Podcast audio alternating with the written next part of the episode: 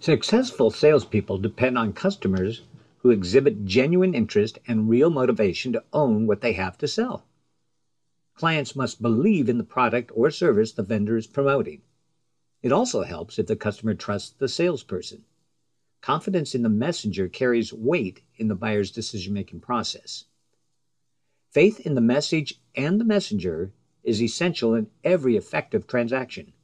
Without faith, the sale will remain in pending status and it will not close. No sale is made, no profit is gained, and no one benefits.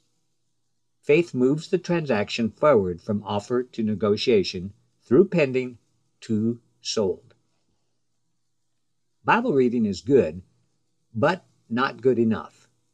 The truth recorded in the 66 books of Scripture was inspired by God Himself and promoted by super vendors like Moses, Isaiah, Jeremiah, David, Solomon, Matthew, Mark, Luke, and John. Peter and Paul. Their words can forever impact one's life. They are able to shape a personal destiny in ways that far transcend imagination. But true believers must go beyond perpetual pending and close the sale. They must believe what they're reading. The author of Hebrews said, But the word they heard did not profit them, because it was not united by faith in those who heard.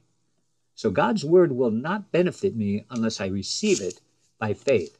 I must, in fact, believe what he says. The word, when united by faith, earns an return on investment or an ROI of the time spent in reading, listening to, and learning from the Bible. Pending followers of Jesus, that is, those who read the Bible, must get sold, that is, believe the Bible. The author of Hebrews points out, but the word they heard did not profit them because it was not united by faith in those who heard. So it follows then, if the word is united by faith in those who hear and read, then it will profit them. You want to get some profit from your reading in the scriptures? Then believe what you read.